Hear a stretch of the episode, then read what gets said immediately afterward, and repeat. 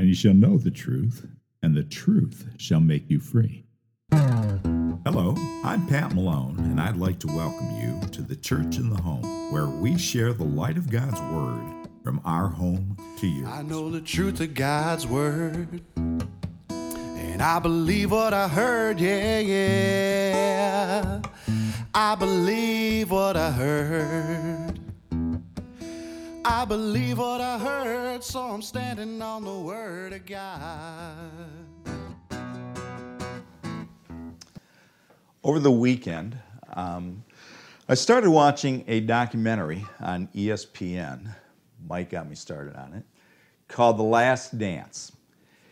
And it's about the final season with the Chicago Bulls, where they had that incredible team that went that won a total of six NBA championships, and this was the last one that they won.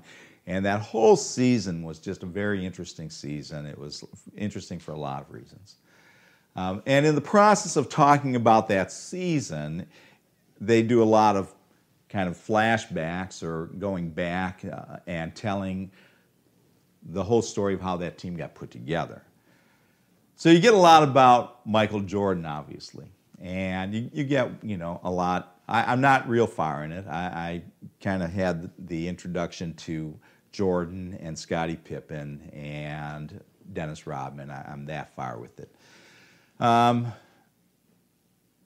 you know, they were an amazing team, and Jordan was just an incredible player. And, and even if you are only the sort of um, fair weather fan that I am, the sort of casual fan, and I have to admit that that's the best I, I am when it comes to any sport. I have a good excuse, though. I'm from Cleveland. so I, I don't need to say anything more than that for anybody that does follow sports because they say, oh, well, Cleveland, of course, how could you be a good you know, fan? Um, Cleveland primarily exists so that they have an underdog to make sports movies about. And, you know, like the Indians, you could remake Major League at any time, any season, and it would be just as, as unbelievable and just as that's, oh yeah, that's the team that's that bad.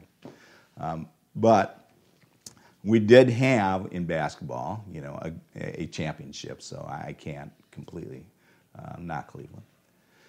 But boy, even back then, Michael Jordan was such a phenomenon that he just drew everybody into, into being interested in, in the sport. I had been interested before, um, but you know, became a lot more interested in those days. And the thing about Jordan, uh, um, just aside from his incredible natural talent and his ability, is his passion and commitment for the game. His passion and commitment for the game. Um, it was just phenomenal. It was phenomenal. In his second season, in the, the, I, I love this. In his second season, his first season, he comes on. The minute he steps on the court, within two weeks, everybody says they knew he was the best guy on the team. His rookie year, two weeks into the game, into the season and he's you know rookie of the year and he has this phenomenal year and he starts off the next year and very early in the year he breaks his foot. And he is under strict orders that he cannot play and for like maybe 12 weeks. And to tell somebody like michael jordan that he can't play for 12 weeks is just the worst news that he could ever get. And, and it's like you know, trying to, to hold a racehorse back. I mean, he just wanted to do it. And so he, he convinces, you know, them to let him um, go back to, supposedly go back to college while he's re- recovering. And that's just a guy so that he can start pickup games with some guys there. And he starts playing first, you know, two on two and then three on three and all of this unbeknownst to management of the Bulls, and he's before long playing full five on five games, full court games. And when they hear this, you know, they're, they're outraged. Um, and the only reason he lets them know is because he's saying, I'm ready to come back. I'm ready to come back. And the doctor says, no, no, no. You know, if you come back, there, there is a 10% chance that you could end your career, that you could seriously damage your foot and end your career. 10% chance. Jordan, being, you know, the kind of guy that you would, that it takes to be that kind of athlete, says, So you're telling me there's a 10% chance that I could do something serious to it. I look at it to say that's a 90% chance that I won't. and the owner says to him, Well, I don't think you're really looking at this the right way. I don't think you're appreciating the risk to reward ratio. If I had, if you had a, a bad headache and I had before you 10 pills, and nine of those pills would cure the headache, and one of those pills would kill you, would you take a pill? And Jordan says, Well, it depends on how bad the headache was. you just got to love somebody like that. And he finally comes back, and they have this like, he, this is before Pippen's there, before Robin's there. This is like early, early, this is only second season he's there.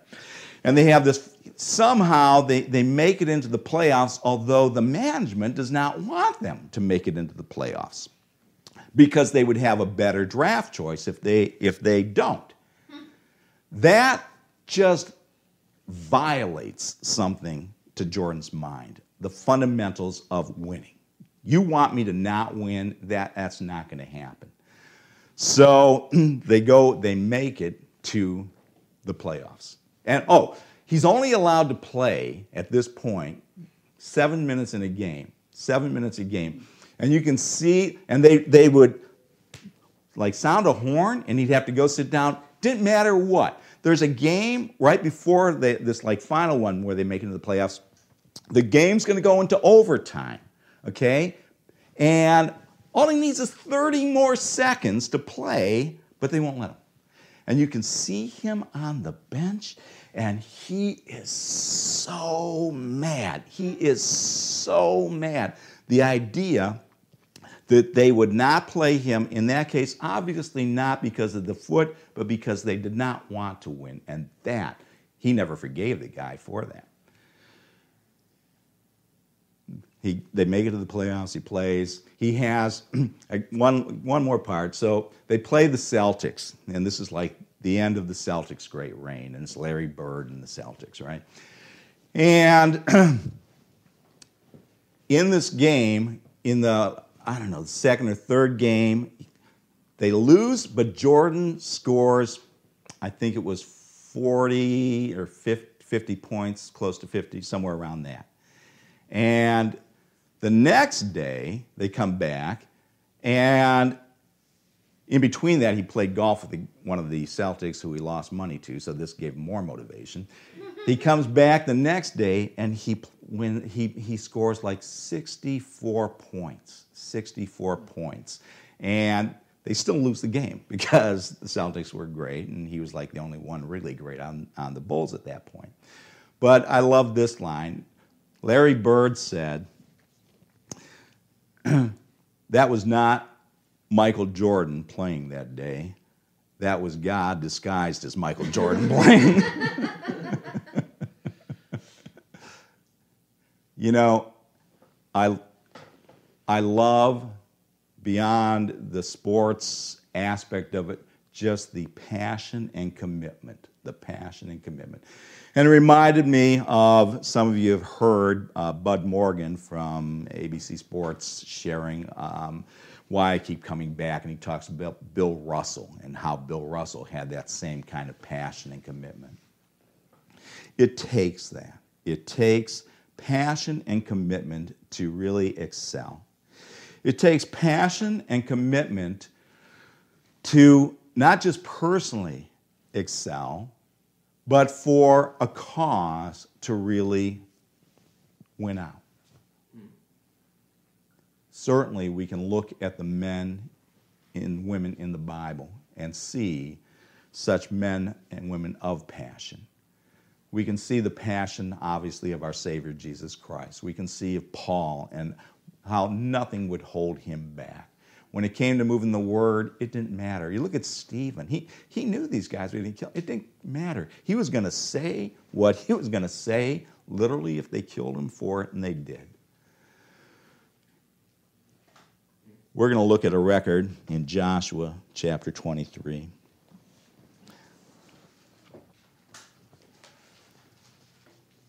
Where Joshua challenges people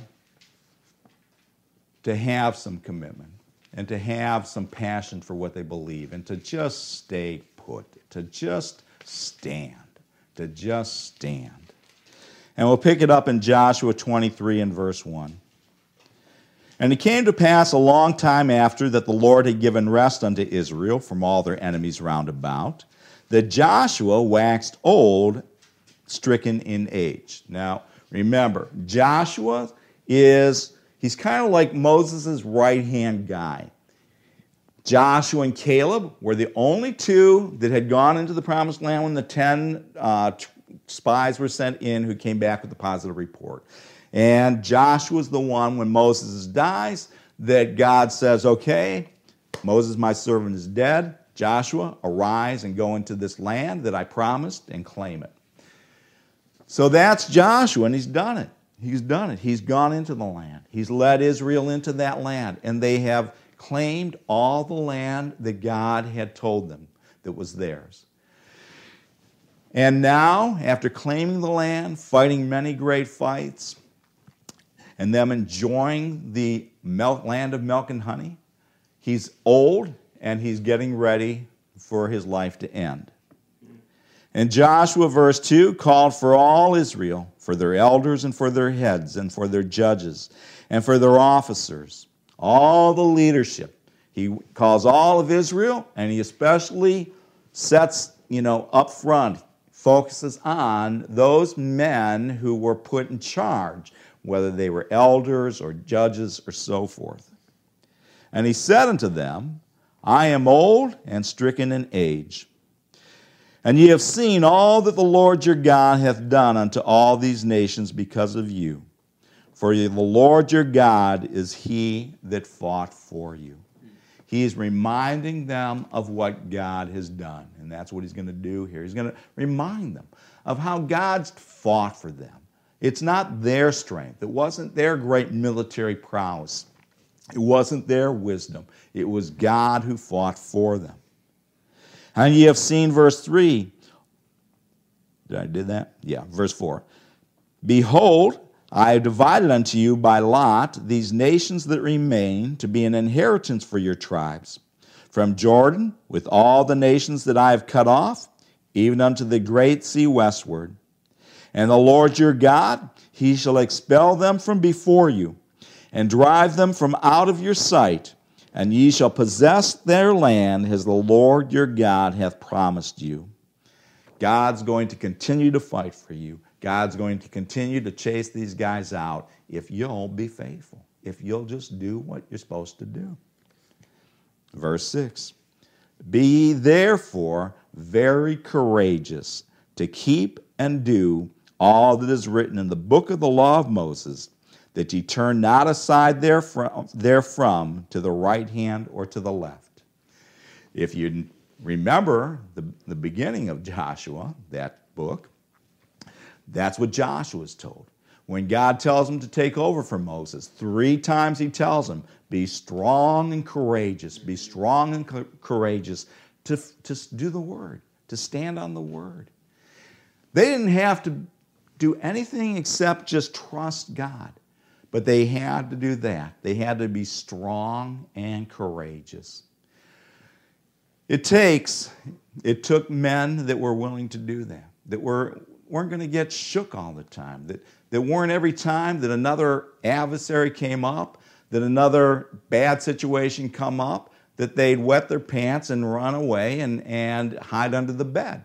It took people that were going to be strong courageous. And it always takes that. It always takes that. Thank God we're, we're not having to chase out a physical enemy. And at least here in the United States, we don't have people that are trying to kill us for standing on God's word. You know, I say thank God because there are places where that is the case. But it still, no matter what, takes courage. It takes strength to stand. It takes strength. Because there's going to be times where you don't feel like standing. There's going to be times where it's easy to get led aside, where it's easy to get distracted, where it's easy to get caught up in other things. And that's the case here.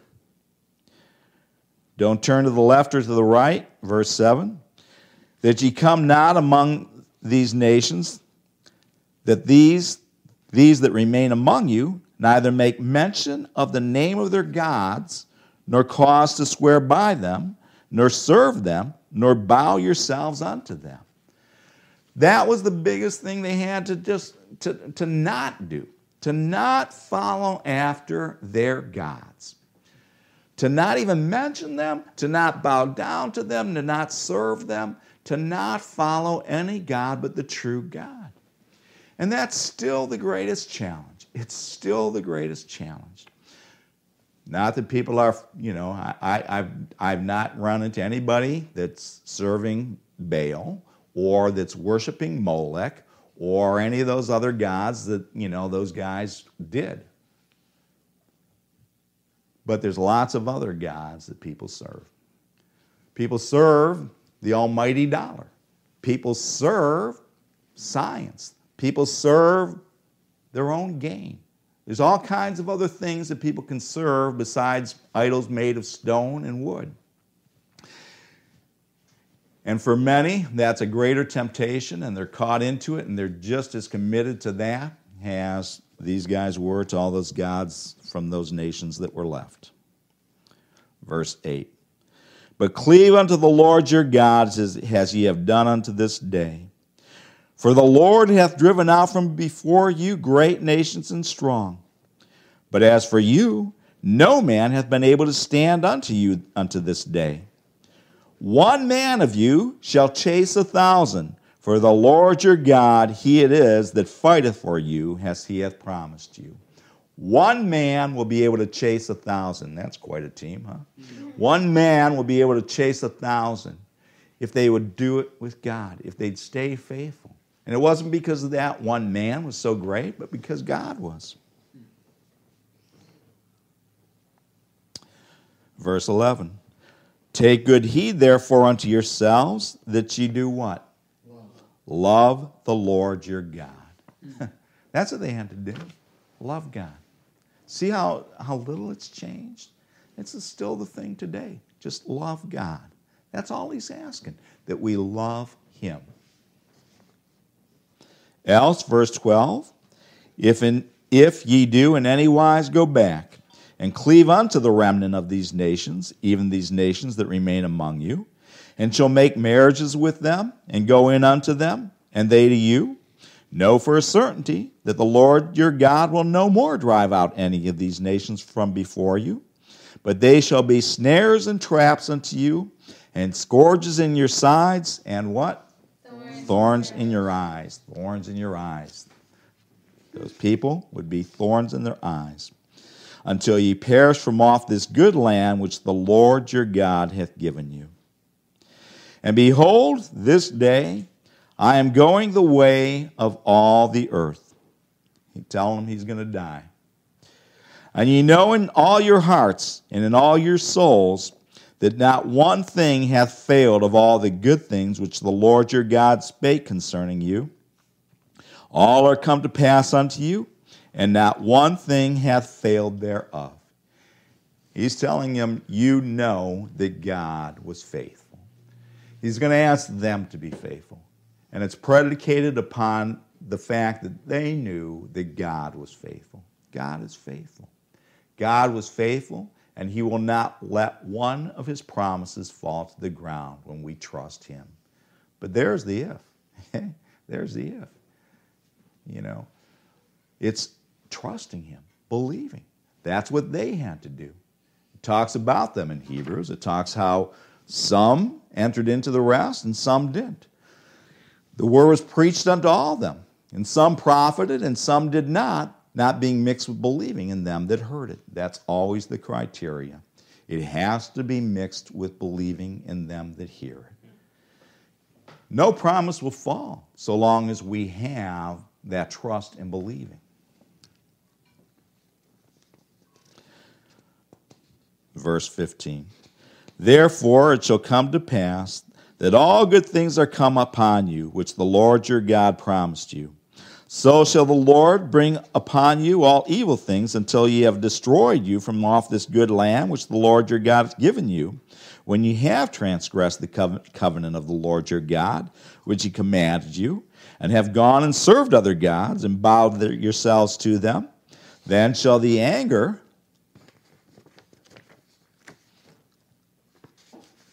commercial break here, I guess.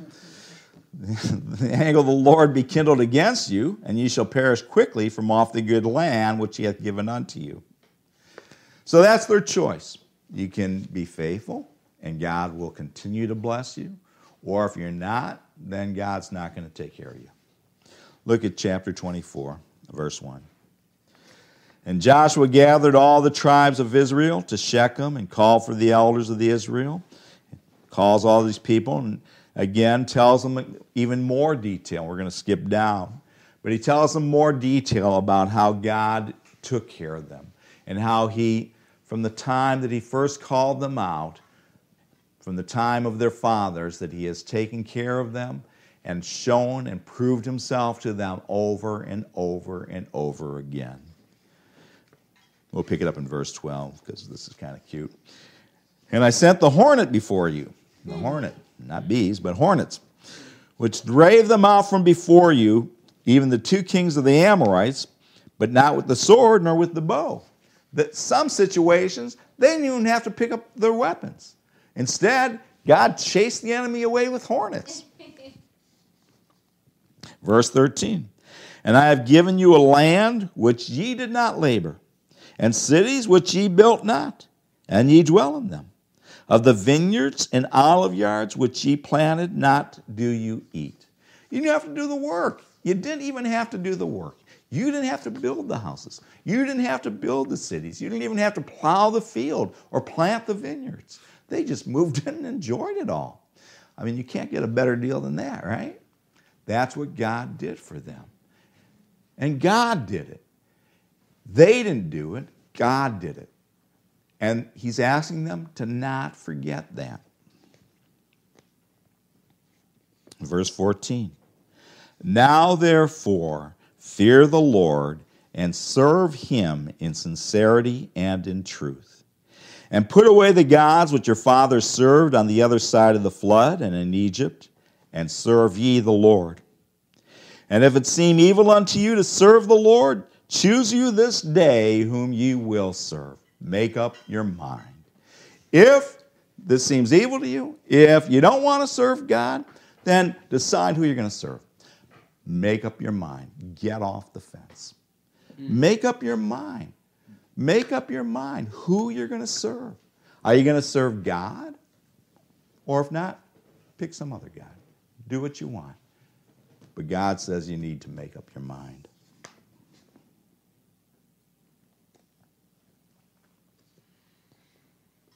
Verse 15. And if it seem evil unto you to serve the Lord, choose ye this day whom ye will serve, whether the gods which your fathers served that were on the other side of the flood, or the gods of the Amorites in whose land ye dwell. But as for me and my house, we will serve the Lord. As for me and my house, we will serve the Lord. You know, that's a decision that I came to a long, long time ago. A long time ago. And I can say that I've done it for a while now. And I can say that I'm committed to continue to do it. That's what people have to do. They have to make up their minds. They have to make up their minds. And boy, until you do, well, then you're just like Israel, you know, blowing hot and cold. You'll see in a minute, they're all excited.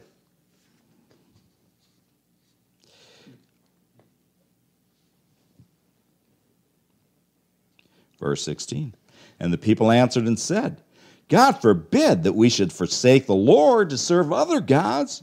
For the Lord our God, He it is that brought us up and our fathers out of the land of Egypt from the house of bondage, and which did those great signs in our sight, and preserved us in all the way wherein we went, and among all the people whom we passed.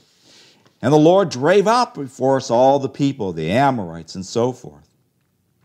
And Joshua said unto the people, Ye cannot serve the Lord, for he is a holy God. He is a jealous God. He will not forgive your transgressions nor your sins if ye forsake the Lord and serve strange gods.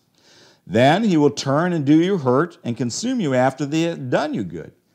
You say you're gonna you're saying that, but boy, you better mean it. You better mean it because if you go back on it and you turn around, you serve those other gods, then what I told you before is going to happen. God's going to say, I'm done with you.